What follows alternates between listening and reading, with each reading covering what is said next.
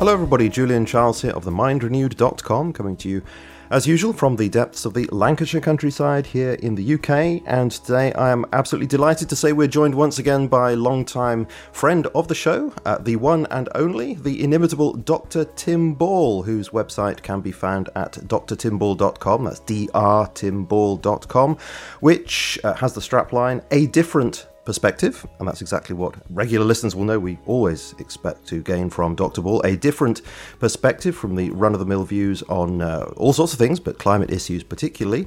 Too many things to mention, actually, and I, we're going to be talking about a lot of those kinds of things today. Tim, wonderful to be speaking with you again. How, how are you doing these days?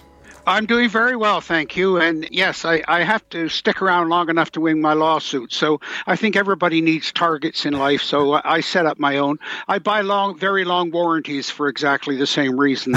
Do you? Right. Well, we're gonna. I'm going to be asking you about those lawsuits uh, later on in the show. Yes. Because I know that you're itching to tell us about that, and I'm very interested to find out how those are going. Um, I said on the schedule page for this show, and I hope you don't mind the way I've put this. I said that you are the most entertaining and informative after dinner speaker. I know you're, you're a lot more than that, of course. Mm. you have been a lot more than that uh, during your life, but I hope you don't mind me describing you that way.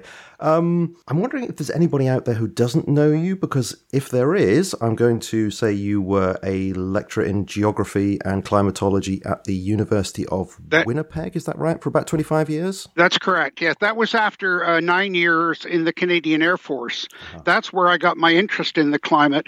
Uh, I was um, actually an operations officer during the Cuban crisis, chasing Russian submarines around the North Atlantic. Then I did five years of search and rescue in Arctic Canada and the one thing that came out of that was that weather forecasting was terrible and hadn't improved in 150 years. So I wanted to find out why. And that's why I ended up going back to university and trying to figure out why weather forecasting continued to be so bad. Uh-huh. And you went to, is it the University of London here in the UK? Yes, because London at that time offered an external PhD. Ah. And since I was married and had mortgages and all those other uh, encumbrances, hmm. I just went to London in the summer to uh, do a little bit of coursework and communicate with my supervisor. But it allowed me to stay in Canada and do most of the work.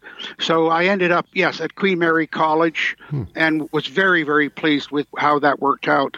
And you've been very critical about the state of establishment climate science for very many years now. How long have you been openly opposing the status quo on this now? Well, almost from the start. I mean, if you if you uh, the comment I just made about lousy weather forecasting, mm, mm. you know, they claim by their own measures. I know Environment Canada, for example, claim a seventy percent accuracy rate, but that's only when the weather's uh, normal. The, the bad weather forecasts are even worse with all of the satellites and computers and all the rest of it. I mean, Hurricane Florence, for example, which has just been in the news, uh, there were nine, uh, I believe, nine computer models that tracked it. Every single one of them was wrong. They were wrong about the direction, they were wrong about the speed, they were wrong about the storm surge, and everything else. And yet, that was within what, a, a four day period in, a, in an area where you've got a, a lot of weather stations. So, mm-hmm. by the way, on a larger scale, when I got into studying climate specifically, not the weather, the weather is what you experience every day. The climate is the average of that weather. And when I started it, global cooling was the trend.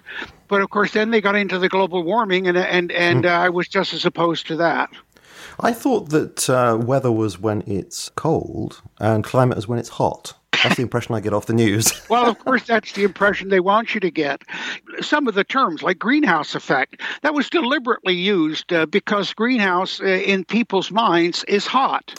Well, we're not actually going to be talking in detail about that subject. It will come up yep. because yep. no, no, it will certainly come up. Obviously, I'm going to be asking you about uh, your legal cases, which of course are related to that and your work in that area. But we're going to be talking today about your personal adages or proverbs, um, short, pithy sayings that you've developed during your career. Um, and I picked this up a few weeks ago. You published an article over at Pat Wood's website, uh, which is technocracy.news, and uh, you had an article there called new adages for the technocratic era, which I, I'm going to say I really enjoyed reading that. It was very entertaining, but um, they also made me ponder actually, what were you getting at with these? What were you getting at by doing that whole piece of writing there? So um, I'm going to be asking you about them in a minute. Yeah. Not all of them, of course, but one by one. Oh. But the first question is why did you write this piece for Pat Wood's website. What are you essentially getting at with this? Well, I, I, think the answer this is a, an accumulation of a lifetime of ideas and thoughts. Mm-hmm. Um, I'm absolutely fascinated with the English language, and I love anagrams and I love cryptic crosswords and plays on words, and there's a few of them in this list. And it occurred to me that society's views and, and the meanings of words, uh, and therefore adages and proverbs, change through time. And I just simply kept a little notebook where I, if, if, a thought occurred to me, I put it down. And uh, if a different anagram, for example, one of my favorite ones is that the word nuclear, the anagram of that is unclear.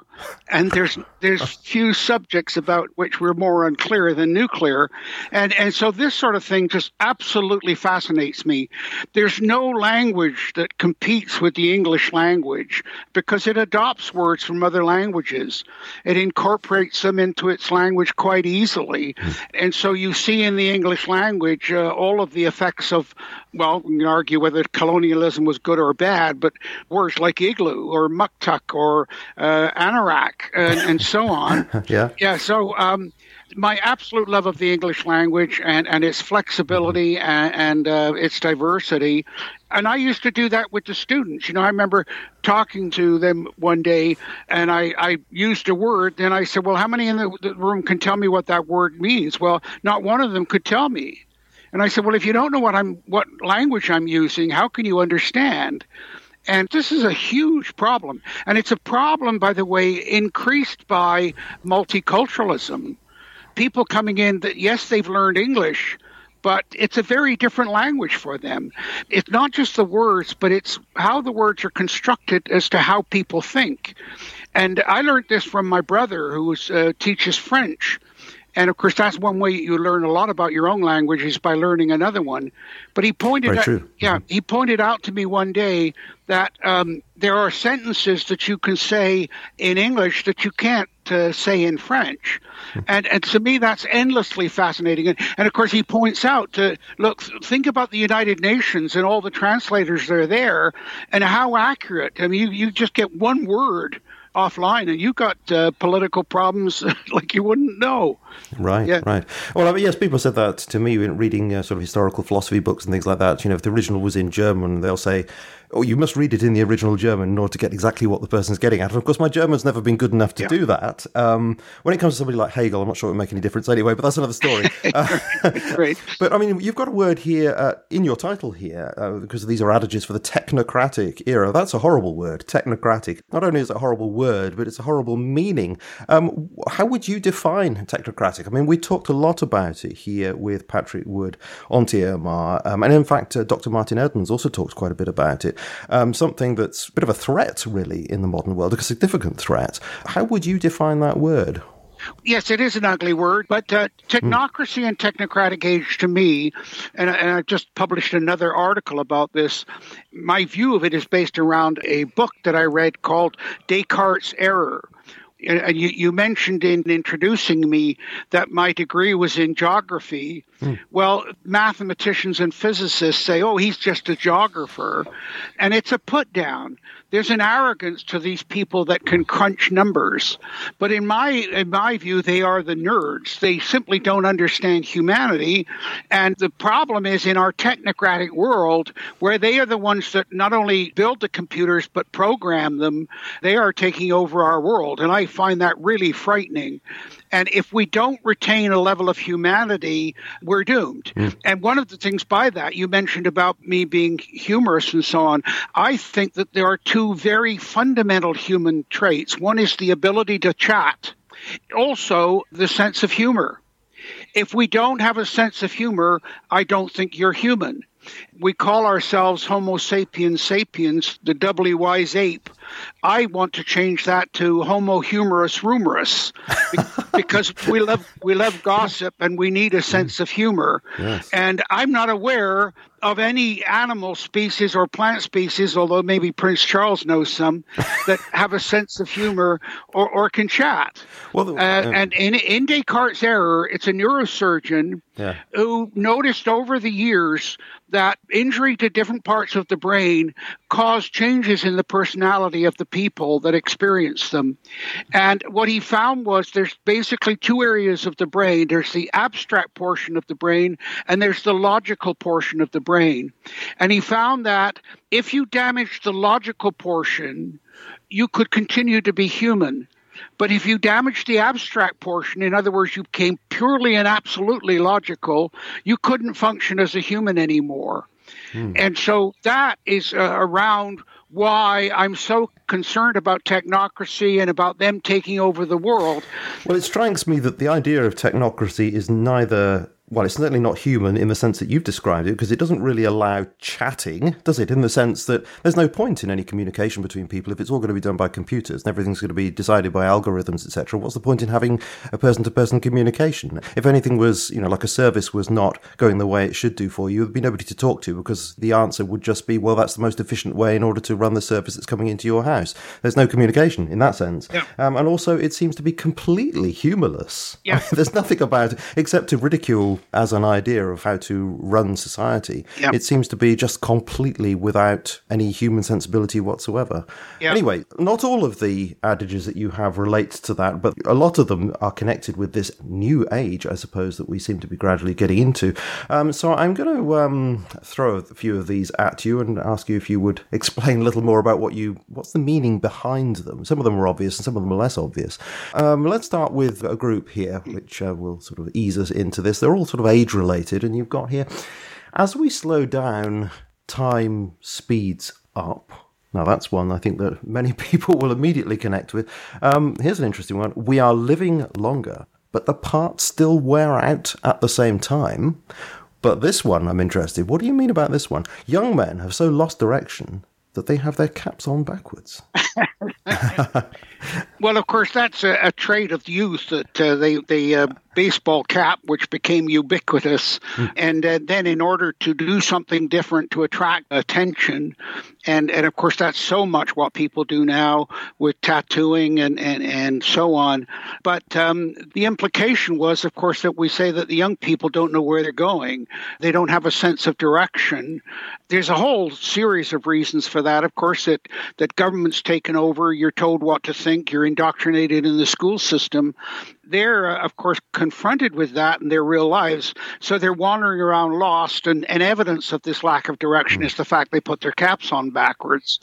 So, so that. well, one, well, one thing I think about it is that I, I, suspect that a lot of them. I don't know if this is quite as, as much as it used to be, but uh, when it was really very much in vogue, I used to get the impression that a lot of them thought they were sort of being uh, mavericks, you know, and expressing themselves in a very unique way, etc. But actually, it was kind of a uniform because everybody was doing exactly the same thing. Well, of course, that's the uh, if you think about so many of the things that I've got, it's the paradoxes underlining them. Mm. The paradox that, uh, oh, well, we think we know where we're going, but we really don't.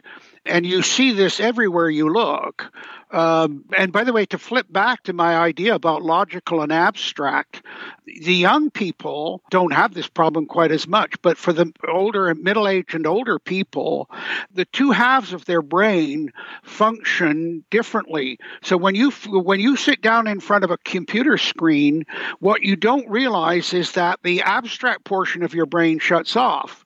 And that's why you can correct for typos and, and, grammatical errors on the screen, but most people have to print it out before they can get a grasp of the abstract part of the article.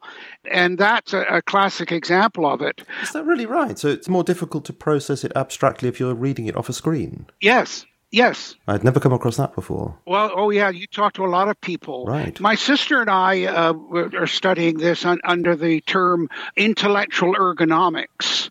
Because, of course, uh, as you know, uh, ergonomics is, uh, for example, that car designers design a, a, vehicle to fit the human body and to accommodate the range of, of body size and so on. Well, what we're interested in and continue to be interested in is how the human brain and how things are designed or fit the human brain.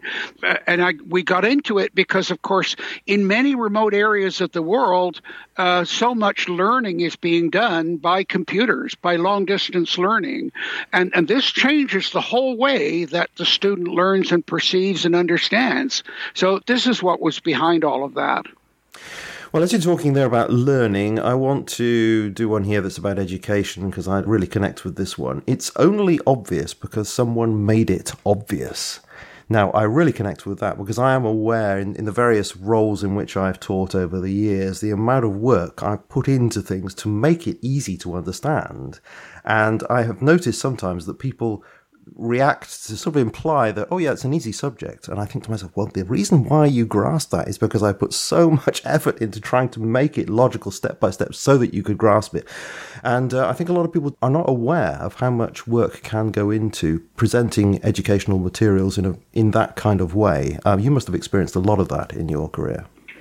Well, yes, and, and of course, one of the uh, or several reasons. Uh, one is, of course, that I always, uh, when I, even though I was teaching at the university level, I knew that my students had come through the school system, and it absolutely shocked me uh, how little the universities cared about what the background of their students was, what they knew. And so I was, to my knowledge, the only Canadian professor that ever was chair of a teachers uh, group. And I published and edited their journal for 12 years. And so that whole thing had always fascinated me. And the buzzword, of course, with it is articulation, the movement of the student from one segment of the education system to the next. In most cases, and certainly after high school or grammar school or whatever you want to call it, they simply take you to the door and drop you out. They never follow you up. How did you do? How well did we prepare you for the real world? It's the same as uh, students graduating from the university. When I was acting dean of students for one year, we did a study where we followed up on all of our graduates and the number that came back, even the ones that had dropped out early that responded, was just absolutely amazing. Very few of them found any real benefit other, other than they had a piece of paper that let them line up outside certain doors, saw any benefit to their education whatsoever. So it's a continuum. Cool. And, and I think if you don't uh, understand it all the way through, you're never going to be an effective teacher or communicator. So these are examples of my interest in and a whole career focused upon uh, how we communicate, what we learn, how the, the student listens. I mean, I, I spent half of every class getting the students to ask questions because they sat in a class where they'd asked a question and been told that's a stupid question mm. and they they never asked one for the rest of their career and I mean it's just devastating what we do to the students Yes, absolutely. Yes, uh, I, have experienced that sort of thing many times. Yes, it's very important to be affirming if you can, and then not to say you're right when you're wrong, but to use what's said in a positive way in order to create a learning situation. Um, I was going to ask you something, then it's immediately gone out of my mind. Oh, yes, it was the fact that you've talked about education before, and one of the things that you said, which I thought was very interesting, was that you think that it's very important for people to approach learning in later life, and you've even expressed the view that it's probably a good idea to take take a break from, at least higher education, and then come to that in later life, that it's more effective to do so. Yes, well, this idea evolved from my reading of Mortimer Adler's biography of Aristotle. And um, of course, as with most biographers, they end up knowing more about the individual, and the individual knows about themselves or remembers about themselves. But do you have a biography yourself? No, no, no. I, I no, I, I, I, don't know what I would put down. Just uh, it, it's such an eclectic life. I'm not sure you could write it in one book. But Aristotle's views absolutely fascinated me because Aristotle identified this thing that we've already talked about. That is the logical and the abstract mind. And of course, Aristotle was also dealing with the transition from the spoken word to the written word um, get my, my people right, but I think we've got to thank Plato for the fact that we know anything about what Sophocles said, because Sophocles said, no, everything should be the spoken word, but luckily Plato wrote it down, so we know what he said. And one of the things that uh, I realized by holding commission hearings all through the Aboriginal communities in Canada is that they all uh, still retain a very good oral tradition what happens is the minute you learn to write, you learn to forget. Writing gives you an advantage in communication, but it also gives you a huge disadvantage in having to remember. All of these things fascinated me. Aristotle um, pointed out that up to about the age of nine or 10, maybe a little bit longer, it varies a little bit, mm. we all have the ability to learn basic things, basic math, the old three R's reading, writing, arithmetic. right? yes. And I love that. I've always loved that. Yeah. yeah, yeah. And so, of course, uh, he said that's what you should go to school for. But once you move past that, past puberty and beyond, all that you are want to learn or trying to learn requires life experience to appreciate. Hmm. So, for Aristotle, for example, teaching history to a 10 year old for who a week is forever hmm. is just a total waste of time. And he pointed out, for example, you can have a math genius of six years old, but you will never have a philosophical genius of six years old. And so what he said was that you should go to school till you're about 12, then you should go out, work, and experience life and then go back to school when you're about 30 with all of that experience of life and, and, then put what you've learned into a context. But of course, we've created a system that simply doesn't fit the way that the brain develops and evolves.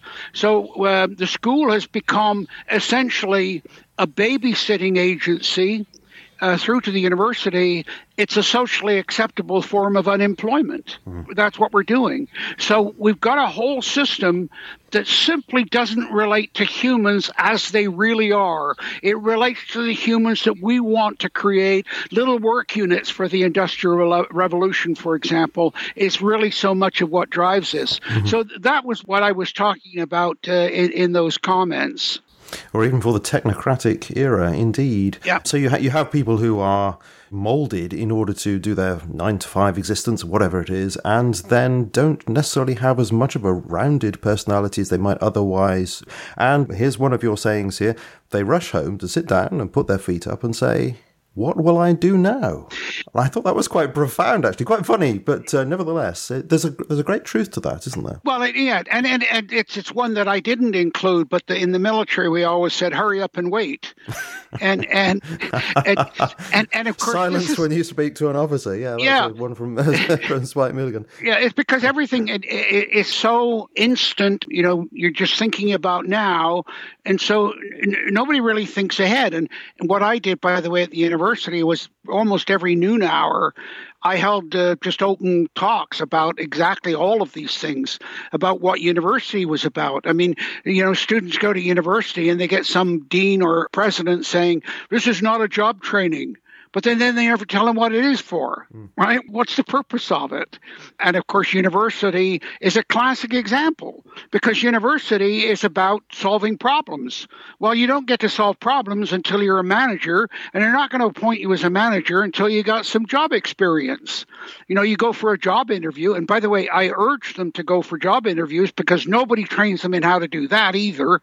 You go for a job interview, and they the, the interviewer says, "Well, what can you do?" And you say, "Well, I got a degree." Well, good for you. What can you do? And they, well, I, I got a major in sociology. Good for you. What can you do? Right? Hmm. And and well, I, yes, I can see that, and I think that is important. That there has been yep. not enough of concentration on the utility of education, and I think that yep. is true. On the other hand, it has been the case, certainly historically, that a university education was largely about training your mind to think. And yep. I think that's very important, actually. But I get the impression there's less of that. I don't know. Uh, it's, it's very difficult for me to judge, not being now in the university sector, you know. No. But I get the impression that people are not really trained to think. No. They are trained to regurgitate information that is given to them. Yeah, regurgitate's exactly the mm. word I was thinking of. And it's indoctrination. For students that are C average, out of high school, going to university is grades 13, 14, 15, and 16. That's all it is. And this is why, in my grading of my students at university, CDF doesn't matter but B to A or C to B, that becomes critical because when you give a student a B, you're telling them that they can think conceptually. And that is the key in the university training. And that's what distinguishes people within society. Now, it, it angered me. And when I left England, one of the things that really annoyed me was they finally began to recognize with the 11 plus that there were people that um, are good with their minds and people that are good with their hands. But of course, uh, this blue collar, white collar thing kicked in, and oh well, if you uh, were were good with your mind, you were somehow more valuable to society than somebody that worked with their hands. Rubbish. And then they did that by using a single word to describe students that did not go to grammar school. They called it secondary modern. Mm. Why secondary? And now I know they've changed that since, but the damage that these sorts of things do, and it's an elitism and a narrowness of thinking about people and, and society and the needs of society that's almost endemic. And would you say that with this new technocratic era that we seem to be hurtling towards, that these kinds of problems are going to get worse? I mean, with yep. placing people into compartments, this is the impression that I get that the whole of society is going to be analysed, is going to be quantified, and individuals are going to be analysed and quantified and surveilled and all that sort of thing. Yes. It seems to me that therefore it's going to be harder for the individual to express themselves as an individual to think in creative ways that might go against the norms that are presented under which we will have to live. Well, and I don't want to sound really negative, but I just saw a little video. It was earlier this afternoon. Somebody was on Facebook and somebody uh, sent it, and uh, it was about what was going on in China. Yeah. And it was horrendous the way in which the state over there is using the surveillance increasingly to measure everybody. So, of course, you know, from their point of view of a planned state to try and get everything functioning as efficiently as they believe it can be. But yeah. I thought, okay, things are not that bad yet here, but isn't that really of the essence of technocracy? Isn't it really going to go that way if we let it eventually? Oh, oh, totally. And and you compartmentalize. The, and classification allows you to deal with large volumes of, of information, but it also restricts how you analyze it. This was the difficulty with Linnaean system. That suddenly they, they got all of these classifications, and here comes the duck-billed platypus. Well, blessed be the duck-billed platypus. You know, I mean, yes. I, I just ab- ab- absolutely love that. yeah, and by the way, I read that article about China. By the way, the one that you're referencing. Right. Um, but yeah, I, I this whole whole idea about intelligence and, and promoting it. Mm-hmm. It was one of, Ma- one of Maggie Thatcher's problems. Yes, she got the economy turned around. Uh, she got Britain out of the socialism and so on. But then she had to deal with the social issues, and she had no answers for that. And and of course, one of Maggie Thatcher's problems, and having read her stuff in Charles Moore's first volume of her biography, she knew she needed an educated workforce, mm-hmm. but she knew that if she educated them, they start asking questions. And okay. that's the great dilemma for leaders, right? You want to keep them stupid and, and dumb and control them. And, and of course, you see that in China and you see it in most countries of the world. Yeah, in, indeed. We spoke to Dr. Duke Pesta a couple of times about uh, Common Core, about which, of course, he is yep. obviously extremely critical. And in yep. his view, it boils down to you know the pressure from corporations really trying to keep the population dumbed down so that they'll be you know more submissive, buy more products, keep the treadmill going, etc. Right. You know, this is all a trajectory going away yep. from the centrality of the individual, isn't it? You know, the yes. away from the the ideal of societies built up from collections of individuals choosing to cooperate as as we will and as we choose towards ones in which the you know the individual is molded so as to conform to the desires yeah. of those in charge of various collectivist projects well, which brings me to yeah. actually another one of your adages to do with technology because um, the internet has for many years been seen as one of the great hopes of our age um, the great hopes for the, the liberation yeah. of the individual to express ideas freely to be creative um, here, here's one of your adages. Um, it's it's not specifically about the internet, but about technology and its effects, I suppose. Here we go. Eventually, all those people texting will end up writing Shakespeare's plays. Now, perhaps you'll, you'll, explain exactly what you mean by that. But um, I'm interested to know what, what's your view of the internet? Is it still, in your view, the the great hope? Oh, oh. Uh, would you say? Up until the internet, the power elite always controlled the information always and they did it through the media and i'm going to i'm going to read to you a poem this was written in 19 or 1782 1782 by william cowper c-o-w-p-e-r an englishman uh-huh. and he wrote this and it's called progress in error How shall I speak of thee or thy power address? The God of our idolatry, the press. By thee, religion, liberty, and laws exert their influence and advance their cause. By thee, worse plagues than Pharaoh's land befell, diffused make earth the vestibule of hell. Thou fountain at which drink the good and wise, thou ever bubbling spring of endless lies. Like Eden's dead probationary tree, knowledge of good and evil is from thee.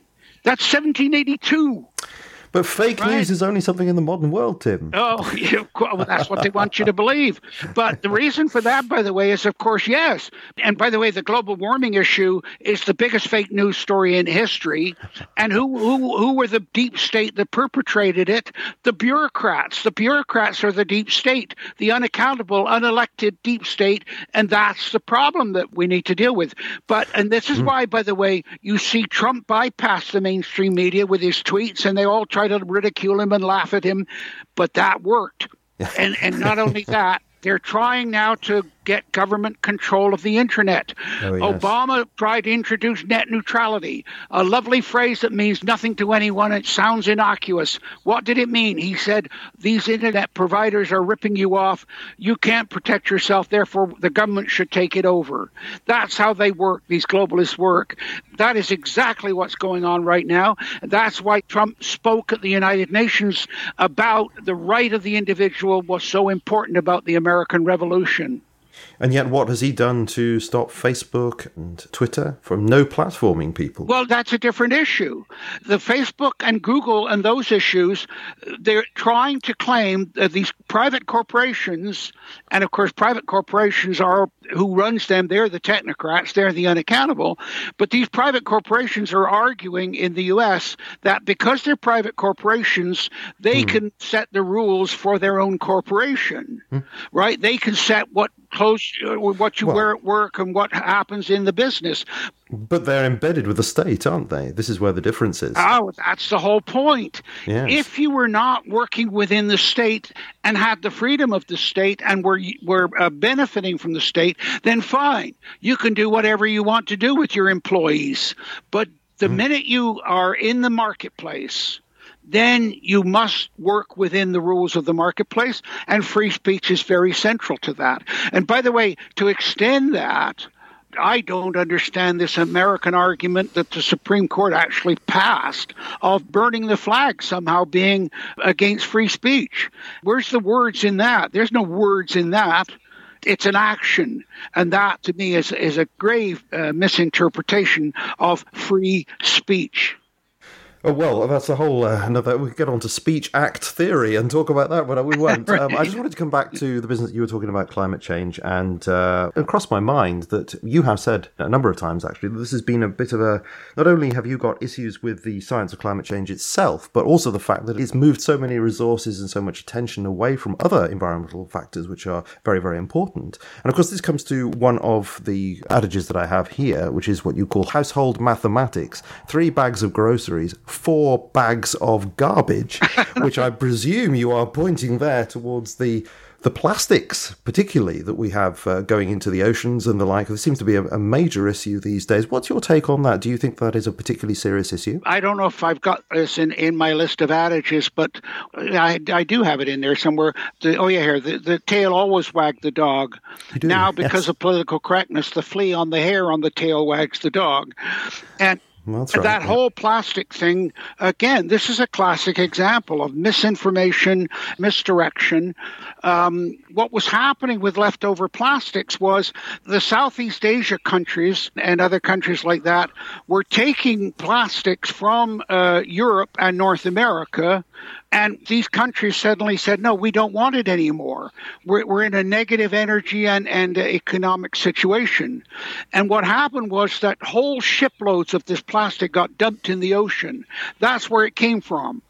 It became a politically correct issue because a nine year old boy said, Oh, well, we got to get rid of straws and we got to get rid of plastics. Now, okay, so I, I, can, I can accept. Okay, so um, the, the story that we've been given about why these things end up in the oceans may be not as presented, etc. Yes, okay, but nevertheless, the plastics are there, they're ending up in the oceans. Arguably, there is a big problem. So, I mean, how does one avoid this in the first place? Does one say that the plastics need to be more sensibly dealt with? Does the infrastructure need to be there in order to achieve that? Or do we need to cut down on plastics? Or is there a third way? All of the above. Hmm. That's what I like about multiple choice exams. You can always have all of the above category. I call them multiple guess exams, by the way. So, in fact, yep. what you're saying then is what, in fact, we are hearing on the news that there needs to be a really significant solution to what's going on. You're calling for the same thing. In, in a way, but the problem with the media call and, and people's thinking about it is that they only get half the story. Hmm. It's like with the global warming issue. All you hear about is global warming, and it's negative. In fact, when they set up the Intergovernmental Panel on Climate Change, it only looked at the negative impact of global warming. I wrote an article praising the benefits of global warming. And in fact, I joked about that it might even get warm enough you'll be able to live in Scotland. Okay, so but what would the benefit be of having lots of plastic in the sea? Well, there, there is no benefit, but what I'm saying is there are benefits to plastics, and mm. there are other ways of, of dealing with it other than just saying, well, we'll ship it to some other country that can either recycle it or reuse it. So until we stop all of the hysteria and the hype and calm down. And of course, this is a, I, I think we've talked about this before. It's starting to happen with environmentalism. We've talked about the idea of paradigm shifts and how society changes. I, I think we've done that before, haven't mm. we? Yeah. Mm-hmm. We, well, we have course, indeed. Yes, that's right. We yeah, talked about hypes as well, how something can yeah. be exaggerated and hyped, and then as a consequence of that, it gets all out of proportion, and other things that are equally important get forgotten. And yes, indeed. So okay, we, but, we, but, we need a we need a paradigm that avoids that, that takes things seriously that need to be taken seriously, but not to exaggerate them out of all proportion and distort the whole landscape. Absolutely. Well, I, will give you I'll give you somebody on a radio station the other day asked me what what's the sort of just general comments I would make to people. Um, the first thing is. Uh, that again came from my experience teaching a, a, course at university for seniors. And i had about three or four hundred of them come in every week. And the first hour was always taking things in the news putting them in, into a historical and geographic context so they could better understand what the story was actually telling them. And i had one guy alex cameron who sat up in the top right corner of the theater and always asked very very good and very informed questions. And one day i said to him well alex i said you know you're re- you're very very well informed. I said, you read the paper every day, and he said, oh yeah, never miss. And I said, well, how do you read the paper every day and uh, not get all annoyed and angry and upset about it? And he said, it's very simple. I read it a week late. yes. But the yes. other thing is, people need to read any article or anything and don't be swayed by the headlines. The headlines are written by specialists who do nothing but write headlines, and they're designed to grab your attention and fix your mind. So they're always in the active voice. Professor says, but you read the actual article, you will see all of the conditional words. It uh-huh. could be. It may be. It's possibly yeah, that's be. Very true. But yeah. we've gone from that conditional, hey, I, I need to hear all of this. And what's the reality? What are the actual facts?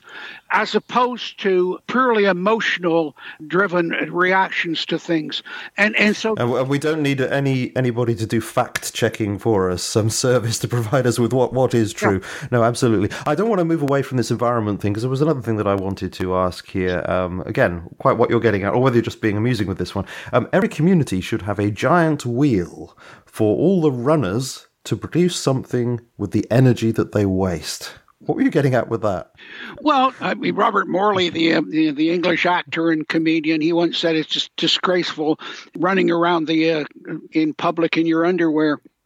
But and I another another of my adages, which I didn't put in there, was that uh, why are they running? Nobody's chasing them. But it, it it's it's they're running away from their bad health. You could put it that well, way. I suppose that, yeah. Well, but but isn't that narcissism of today's society?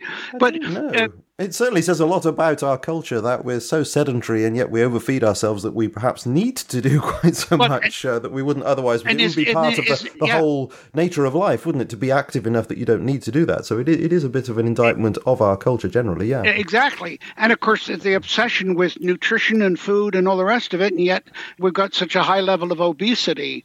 But mm. no, the whole point of uh, that was that and it goes back to uh, how we use energy, how we do things, why we do things, um, how much we waste. You, mm. you mentioned my comment about uh, the trillions of dollars that have been spent on global warming and climate change. It hasn't changed a single thing. And to illustrate the point, uh, what's his name? Uh, the guy that wrote Environmental Skeptic. Um, can't think of his name now, but anyway, people will know. He wrote um, or he calculated if they implement the Paris Climate Agreement, if every country in the world met its targets for reduction of CO2 by the year 2030, it would reduce global temperature by 0.086 degrees Fahrenheit by the year 2100. In other words, the input simply doesn't justify the expense. And by the way, this is where we took back some of the moral high ground on the environmental issue. Prime Minister Modi of India, he got into power and he uh, set up a committee and said, look, I want you guys to look at what is the science and justification for this Kyoto Protocol. And they came back with a report to him and said it's uh, not, a, not an issue at all. And Modi went out and said, Yeah, okay, I've got bigger issues. I've got people starving to death. Let's get our priorities straight here. Mm. And that really mm. turned things around because nobody else would say that. The only person, the only world leader that said anything before him was Václav Klaus, yes, who was the leader yes. of Czech Republic right? And he wrote that book about uh, Blue Planet in Green Shackles. In fact, you could argue, by the way, that it's only because of fossil fuels and development that we have such a strong economy that we can afford all of this rubbish. Right. Right? Yeah. Well, before we do actually move away from this environmental subject, so I want to give you the opportunity to talk about those court cases. You've got yes. the, the number two. I think you've actually I, settled that, have you? You've won that? Yeah, well, just to give the audience a, a background, okay. I, I have three lawsuits against me, all by the same lawyer, all by members of the United Nations Intergovernmental Panel on Climate Change. Hmm. And the first lawsuit my wife and I, we got it and we said we can't afford to defend ourselves. Of course, that's one of the problems with the law. It is for the rich and for those who can afford lawyers. I mean, people get a lawyer's letter and it scares them to death because mm-hmm. they think, mm-hmm. well, first of all, they're going to have to hire another lawyer to answer it. So there's 200 pounds out the window. And in fact, it's not a legal document, even though people think it is, and they're intimidated by it. Um, I mean, my brother knew a guy in England, a lawyer in England, actually a solicitor, and he had a standard letter he would send out that said, Dear sir, such and such has come to our attention, and if you don't deal with it immediately, we will do things that will astonish you. right? And I love that. But yeah, all, yes. all of these lawsuits. So my wife and I said, no, we can't afford to do that. So we withdrew the article. What we didn't know was that the lawyer had also sued the publication that printed my article and forced them to publish an apology that the lawyer had written. So that was the first one. Right. I didn't shut up. It was obviously done, designed to silence me. And this is something else that people should be really worried about the use of the law to punish people and silence people when it's designed to protect and allow people to speak out. It's being used for the complete opposite reason for what it's being used. And by the way, I think I've got one of my adages in there about this. Rules are made to make things in a society function, but what happens when people say we're going to work to rule? What they're saying is we're going to use those rules for exactly the opposite reason for which they're designed. And of course, that's what's happening with the law. But anyway, it, uh, these laws are called, um, and I don't know if they've got this term in England yet, but they're called SLAPP laws, which is an acronym for Strategic Lawsuit Against Public Participation. And it has become so concerning to politicians and the legal profession that many American states are passing anti SLAPP legislation. What do these actually do? Well, what it does is it says uh, that unless there's a certain level of justification for your lawsuit, you can't bring it. I mean, the, the three lawsuits that were brought against me would not even have been entertained in the United States. But that's why they were filed against me in Canada because they have that chilling effect upon me and that silences me in Canada. But because of the internet, my message is getting out into the United States and around the world. And so, because the first one didn't shut me up, they brought a second lawsuit. And uh, my wife and I said, no, we're not going to be eco bullied anymore. And so we fought it. To date, it's cost me $600,000 in legal bills. Wow, you know, I'll, I'll, elaborate on that in a minute. But that second lawsuit went to trial, but only after six years. So six years after I get the lawsuit, I, I, I, go to court with it. And one of the things that I was very pleased about with my lawyers, and, and they did it for me against their advice, I said, I want it written into the court record. A trial that occurred in England, uh, they actually passed legislation in England that says you cannot use power, money, and authority to use the law to bully uh, lesser people that actually has become a law in England. I can't give you the citations on it, but I made sure that that was put into my lawsuit. And as I said, because the judge ruled in my favor and dismissed the case, um, that is now in the court record in Canada.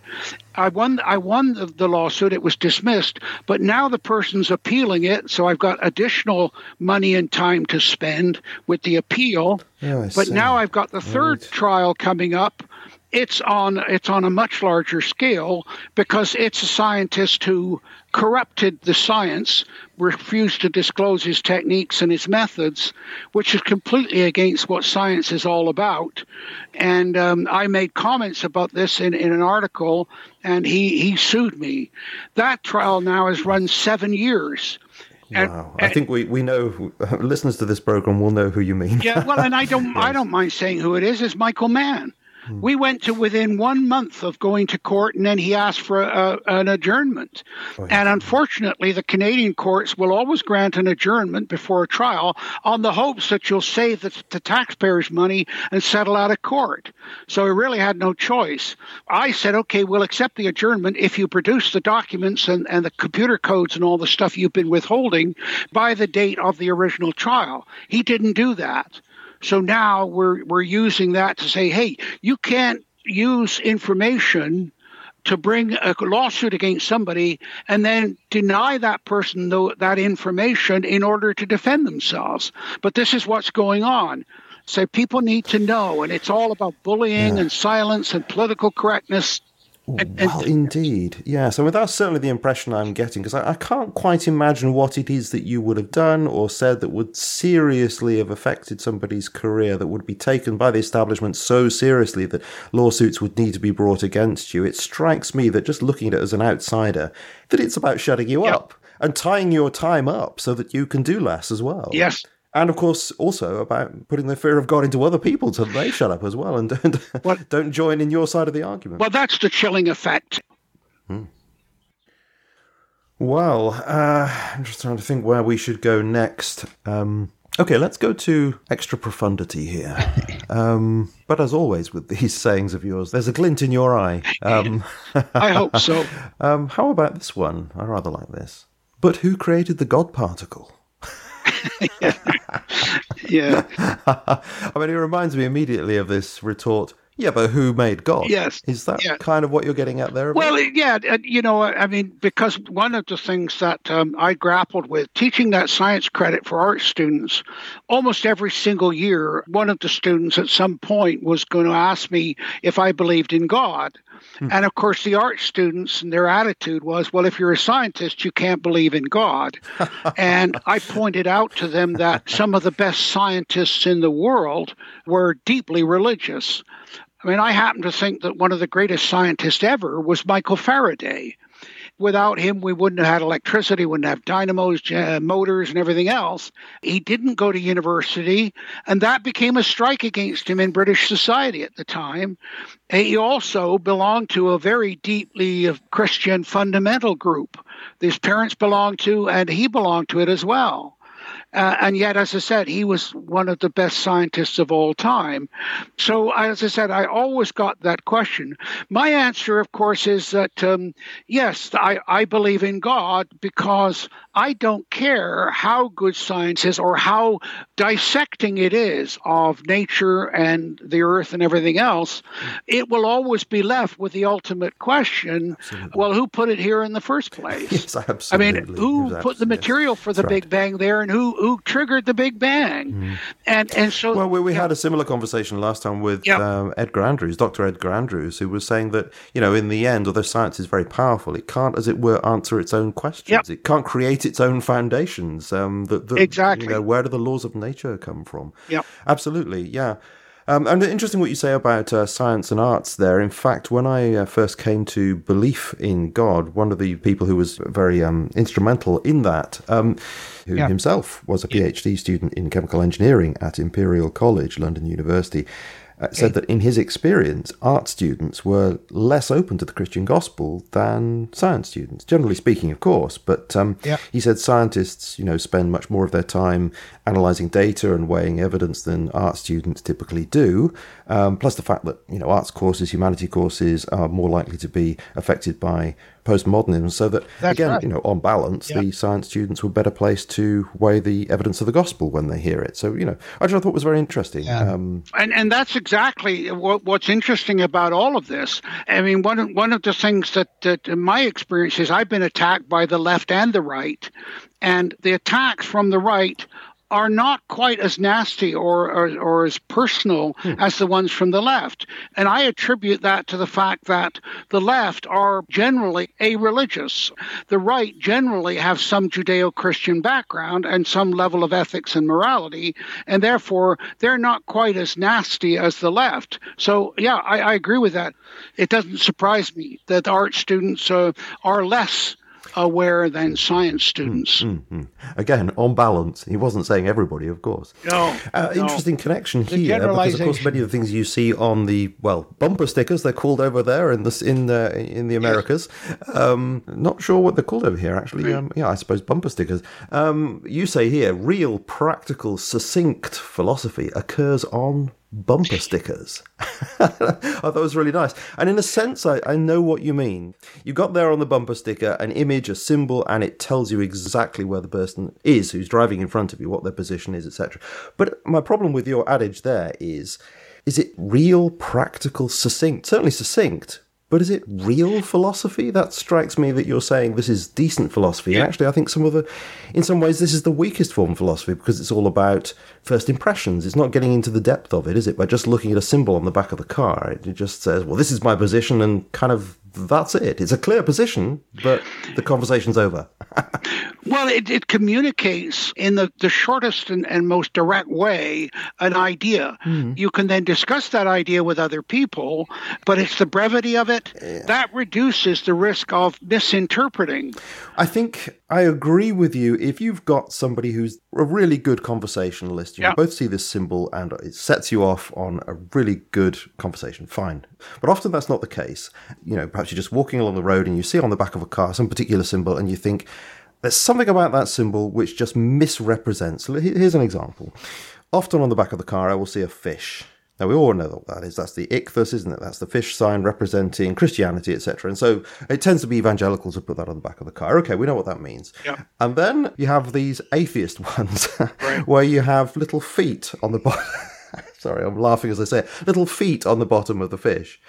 And what that symbol says to most people is yeah. anybody who believes in evolution yeah. must be an atheist, and everybody who's a Christian must be a creationist or a six day creationist, etc. It really polarizes the whole debate as if there's nothing to be said in between. Now, that always annoys me because I would be quite happy to go up to that person who owns that car and say, Hello, I believe in God, and actually, I'm open to the idea that maybe evolution was involved in the creative process.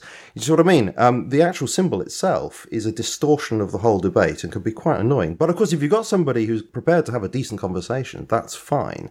But often we don't. We just have these symbols thrown around the place, causing confusion. That's why I wonder whether that particular adage is a good one. Real, practical, succinct philosophy occurs on bumper stickers. Hmm, depends if you've got somebody decent to talk to, doesn't it?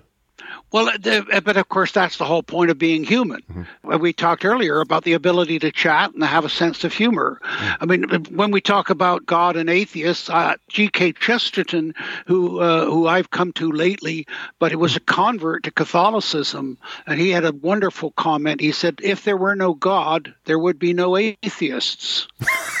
That's lovely. Yes, that's Father Brown. That is, isn't it? Yeah, exactly. Yeah, he wrote Father Brown. yes, indeed. But, yes. Yeah, but there was a person who didn't he didn't yeah. write Father Brown till late in life, and I say he didn't convert to Catholicism till late in life. But obviously, he distilled and seen all of these mm. contradictions and all, and all these ideas, and they were part of his conversion to Catholicism. Mm. Now, of course, you see there, I immediately have a problem uh, with a. Uh, I, I was on a radio program again talking about this, and I I started to talk about the Catholic Church, and the uh, interviewer said, "Well, be careful. My wife's a Catholic." I said, "Look."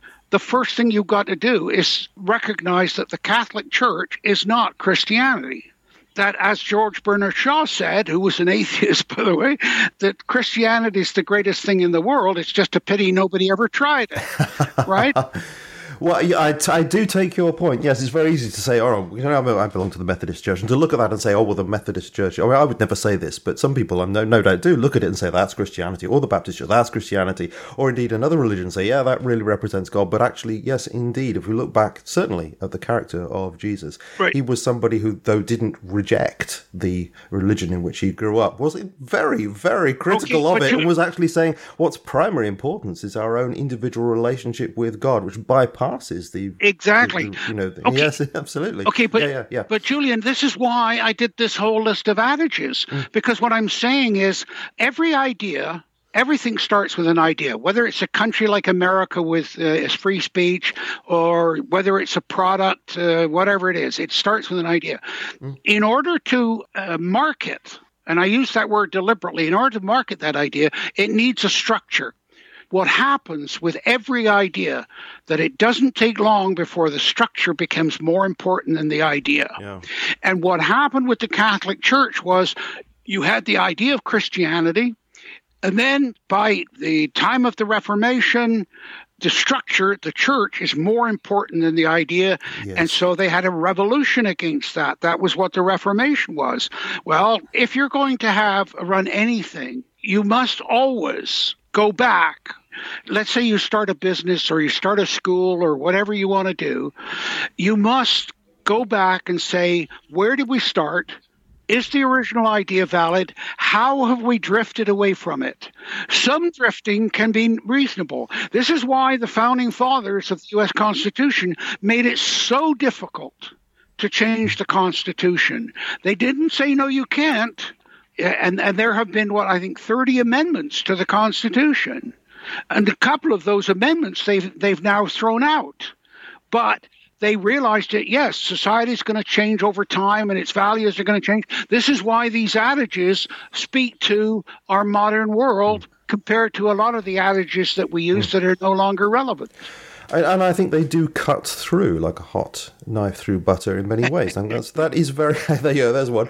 Um, very, very helpful. Uh, and it, one thing that comes to mind, actually, what you were just saying, is my own experience of preaching in the churches in that I notice that a lot of the churches, the congregations, they have a certain way of understanding what the Bible means, and they've had decades of being taught in certain kinds of ways.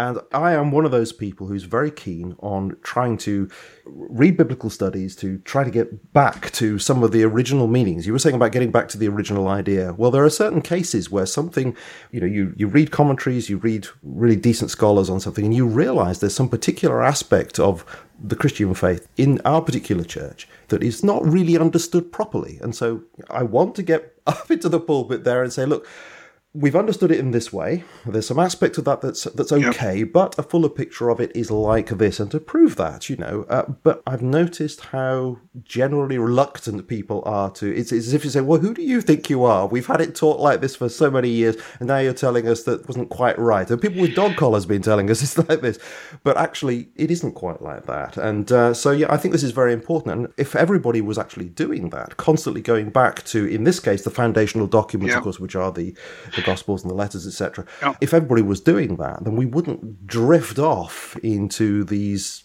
distortions, really, which are very unhelpful. So I, I, completely agree with you. That's just coming. That's okay. just one aspect, which is right. know, my own church experience. Okay, I'm gonna I'm gonna give you the name of a book. Montailleux, M O N T A I L L E U X. Uh-huh. It's the name of a village in the Pyrenees in France, uh-huh. and a book came out back in the 80s what happened at Montailleux speaks to exactly what we're talking about here. It's, it's, a, it's an actual historical example of drift. Mm. And Montailleux was quite a remote village. And the uh, bishop who was appointed realized that uh, for a whole variety of reasons, no bishop before him, for he didn't know how long, but for a very long time, had visited the village. And he went to the village and discovered that they were doing ceremonies and practicing a Catholicism that had drifted a very long way from the original concept. Wow, yeah. And it was because of the isolation. What he did was the bishop then said, Look, I'm going to set up an inquisition, which of course is a Spanish term for an inquiry.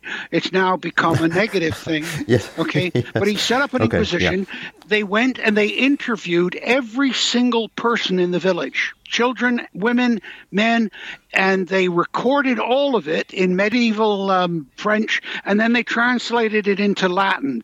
The book Montaillou it, it, runs to about 800 pages, but it breaks it down for you, and and they say, okay, what what were their views about right. um, sex, about marriage, about children, and so on. What you see is basically a, a socialist communal living village, but the bishop didn't say that they were heretics.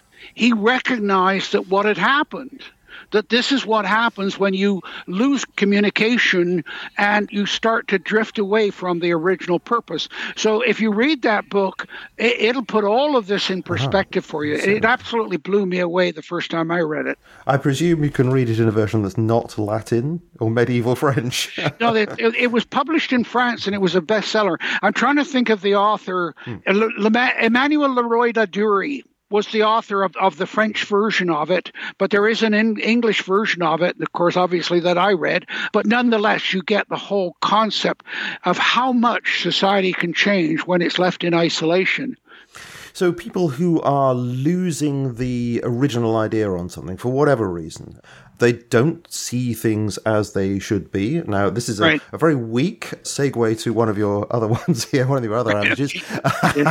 um, such people, presumably, are suffering from lack of true vision. So you have here 2020 vision means you see 20% of the, th- of the things 20% of the time. yeah. Yeah. The reason why I brought this one up is I've always wondered what 2020 vision is supposed to mean because I once had a an eye test and the consultant told me that one of my eyes was better than 2020 vision and I've always thought that's a bit odd, isn't it? How can you have yeah. better than 20 out of 20? But I don't know whether that's exactly what it means. Yeah, I don't I don't know either. Uh, uh, I, I think it's an average what is the average vision of the average person, and then you're either short-sighted or long-sighted, uh, and and drift in and about yeah, that. Probably. But you see, there again, there's there's a, uh, back to the technocracy thing. Science came into our society, and then in the 1930s, statistics, which is the uh, application of mathematics to society and numbers, statistics appears on the scene, and uh, it is uh, devastated, in my opinion, our, our, society and what's going on, um, because you have to either be average or above average or below average. Uh, and what does that mean? Oh, everything's measured, everything's quantified. Yeah, absolutely. Yes, I find that a very disturbing thing altogether. Exactly. Yes, and I think and, I said that, to you before, I, I, really don't like the way that my daughter's school handles this business about grades. And right, right when she first went to the school, she was already given these projected grades that would be likely to get at GCSE, which you know is going to be five years hence. And I thought, what you're starting them off like that? That's ridiculous. In my view, you shouldn't be saying anything about that whatsoever, and just try to inculcate in them a, love of learning and a love of the subject without a thought of how they're going to achieve in terms of grades at the end of it. I thought it was appalling. But that was all this kind of quantification thing, and of course it was all That's right. computer. You know, you could you could access how your child had, had done during the day, and oh, I just I, I couldn't bear any of it. Yeah. But this is one of the important differences. You see, science can be defined in one word: prediction. If you can't predict, you don't have science. But in the social sciences, the arts, and humanities, and others, your predictions invalidate themselves. Hmm. Now, let me explain what I mean by that. Um, if you do a study of a community and you write a report, the movers and the shakers in that community read that report and change their behavior. yes, that's a very good point indeed. Right, yeah. and, mm. and, this is why the uh, Chancellor of the Exchequer or something comes out with a budget immediately the people in the business world and everywhere else start figuring out ways of getting around this budget and beating itself. In other words, it defeats itself. Mm. I think that's magnificent. I think that's wonderful. That's exactly the way it should be. And therefore, the human behavior should and hopefully will forever be unpredictable. Mm.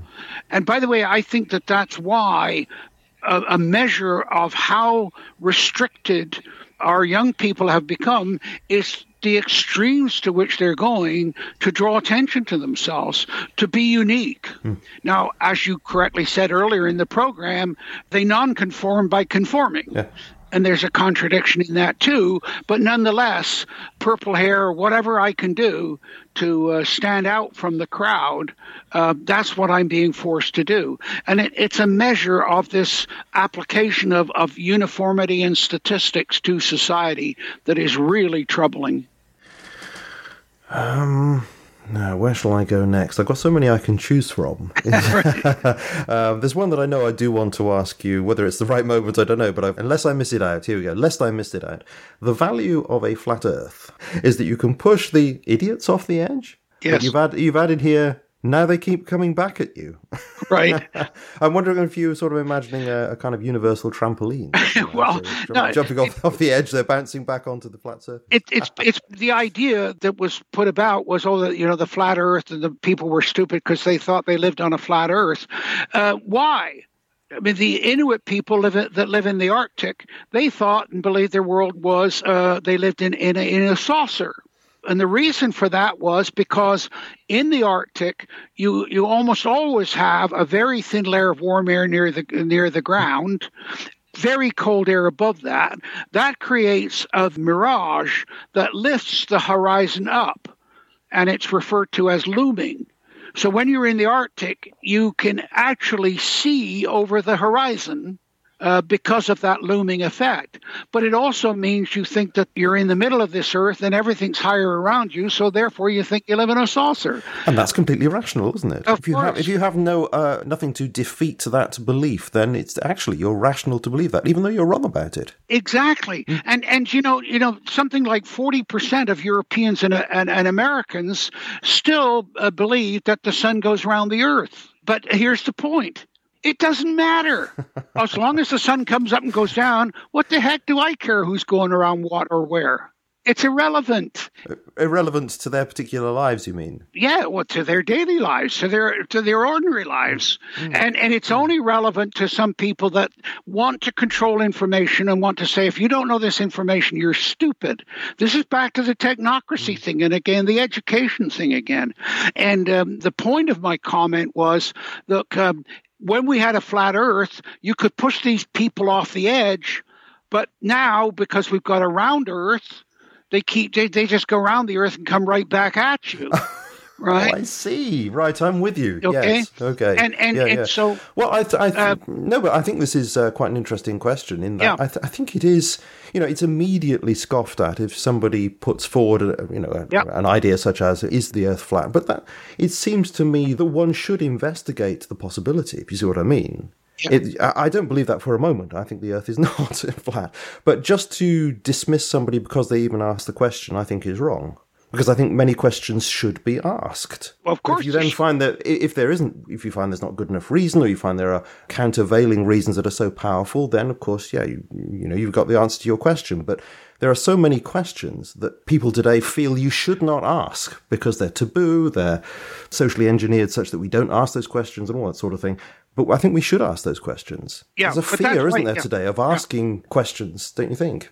Yeah, well, of course, uh, this is why political correctness is just another form of uh, controlling free speech. Yes. And of course, it's also what's tied in with that idea is, oh, well, in the old days they believed about flat Earth, therefore they were stupid. Here's something that I learned from uh, a student of mine who was in a wheelchair. Hmm. I said, What's the one thing that annoys you above all else with the way people react to you? She said, They automatically assume that because I'm physically handicapped, I'm mentally handicapped. And that hit me between the eyes. Mm and it's so true. Yes, it's so true, mm. and and it's tied up. Yeah, it's it's tied up in, in an old Greek uh, story about the army. The Greek army's getting ready to go and fight, and they got their swords and their shields. And this guy comes up with his sword and his shield, but he's limping. And one of the other soldiers said, "What are you doing here? You, you're you limping. You can't fight." He said, "I'm here to fight, not to run." Right. Yeah. Yeah. And it just boom there it is. It's that automatic uh, imposition of ideas simply because of the way our brains are, are, are educated or trained and, and, and to break out of that. You know, that's why that comment about it takes a very, very clever person to see past the obvious. Yeah, well, you touched a button here. Of course, I keep coming back to sort of biblical studies things because that's the kind of thing that interests me. But uh, you know, I've had conversations on the show about the ancient cosmology, which is you know represented in the book of uh, Genesis and the you know in the Hebrew Bible, with a flat Earth there, common to cultures around the ancient Near East. Yeah. Um, and so it's so easy to look at that and say, ah, yes, they're primitive. They believed in a flat Earth, and then to ignore the depth of teaching that's actually contained within yep. those uh, writings, yep. not to realize that that taking for granted of the flat earth was if you like was kind of the the blank page upon which your ideas were written. Everybody took that for granted. That was your starting point. That is in a sense not of interest. That's the blank page and then you look beyond that to the depth of teaching that's there. But if you just dismiss the whole thing and say oh yeah well they're primitive then you've missed out on a huge amount. And i, I agree with you. I think we we do that an awful lot yeah. just putting things into the wrong categories and yeah. uh, we do ourselves a disservice by doing yeah. that well there's also the prejudice you know, like like for example, mm, I could mention mm. the name Henry VIII and everything. Oh yeah, womanizer, this, that, and the other. Um, but a yes. man of the times. But and and people say, well, he, he was stupid because he was he didn't treat women well and all the rest of it. But go and read. He he submitted and wrote all of his own arguments to the Catholic Church for right. for the uh, divorce. And and it's I understand he was a very accomplished man. Indeed. Oh, yeah. Now mm. there's another example of what um, uh, Descartes' error, the, the, the neurosurgeon was talking about, because um, a, a major feature of that book is that how people uh, suffer an injury to their brain and become a completely different person. And of course, it's well known that Henry VIII had a very serious jousting uh, accident, and they said he was a completely different person after that. And that's probably goes to explaining so much of his behavior. Wow, interesting. I had no idea. Mm-hmm. Yeah. Well, now going to find one here that will be a good one to end on. Uh, there are so many wonderful ones here, Tim. I don't know what to okay. choose. we can do um, another program. Oh gosh, I'm sure you could go on talking forever, can't you? yeah, of course. Um, what would be a good one? Oh, all right, okay. Um, I'll go for a sort of flippant one, but I'm sure you've said it for some very good reason, so no doubt it will lead somewhere. Tell me. Thank you for the Please tell me. Yeah. Tell me. Tell me. What was yeah. what was the greatest thing before sliced bread? That's one of yours. what was the, the greatest thing before sliced bread? Is it rhetorical question, or do you have an answer to that, Tim? Uh, no, it's strictly rhetorical because uh, right. each, each, age each age determines what uh, is the greatest thing, and it, and it changes through time. I, I just wanted to use sliced bread to trivialize the idea because we trivialize everything else in our society. So that was an underlying thought behind that. But um, yeah, and, and again, it it speaks to uh, uh, how things change, what what becomes important uh, to a particular society in a particular time, mm. and how other societies in later times look back and then often look down their noses saying, how could they have thought that was important? And not, not step into the other person's shoes. Or don't you say in, in, in North America, step into somebody else's moccasins, as it were? Is that right? Yes, they, they, they do. um, but the difficulty with it is, of course, and, and this is why uh, history is such a, a, a difficult concept. Mm. And it's why I always insisted that my students go and read the original article. And what triggered this for me was I was in the in the university cafeteria having a coffee with a biologist, and he said, "Oh, Darwin said this." Well, I've read everything that Darwin ever wrote, and I I said Darwin never said that. And what I did with my students was say, "Don't tell me what somebody else said about what they said." in the courts, that's called hearsay. And that's yeah. what I call carping on carping. Go back and read the yes. original. Well, I'm glad you mentioned this one because that's something I've experienced doing this uh, alternative media thing. Yep. You know, really good guests will come on and they will say, so and so said such and such, and they'll give me the quote. Yep. And I might even find that quote mirrored somewhere on, on the internet. Yep. But then when I try to source that quote back to the original person who apparently said it, sometimes really famous quotes, actually, there's no evidence that that person said it in the first place.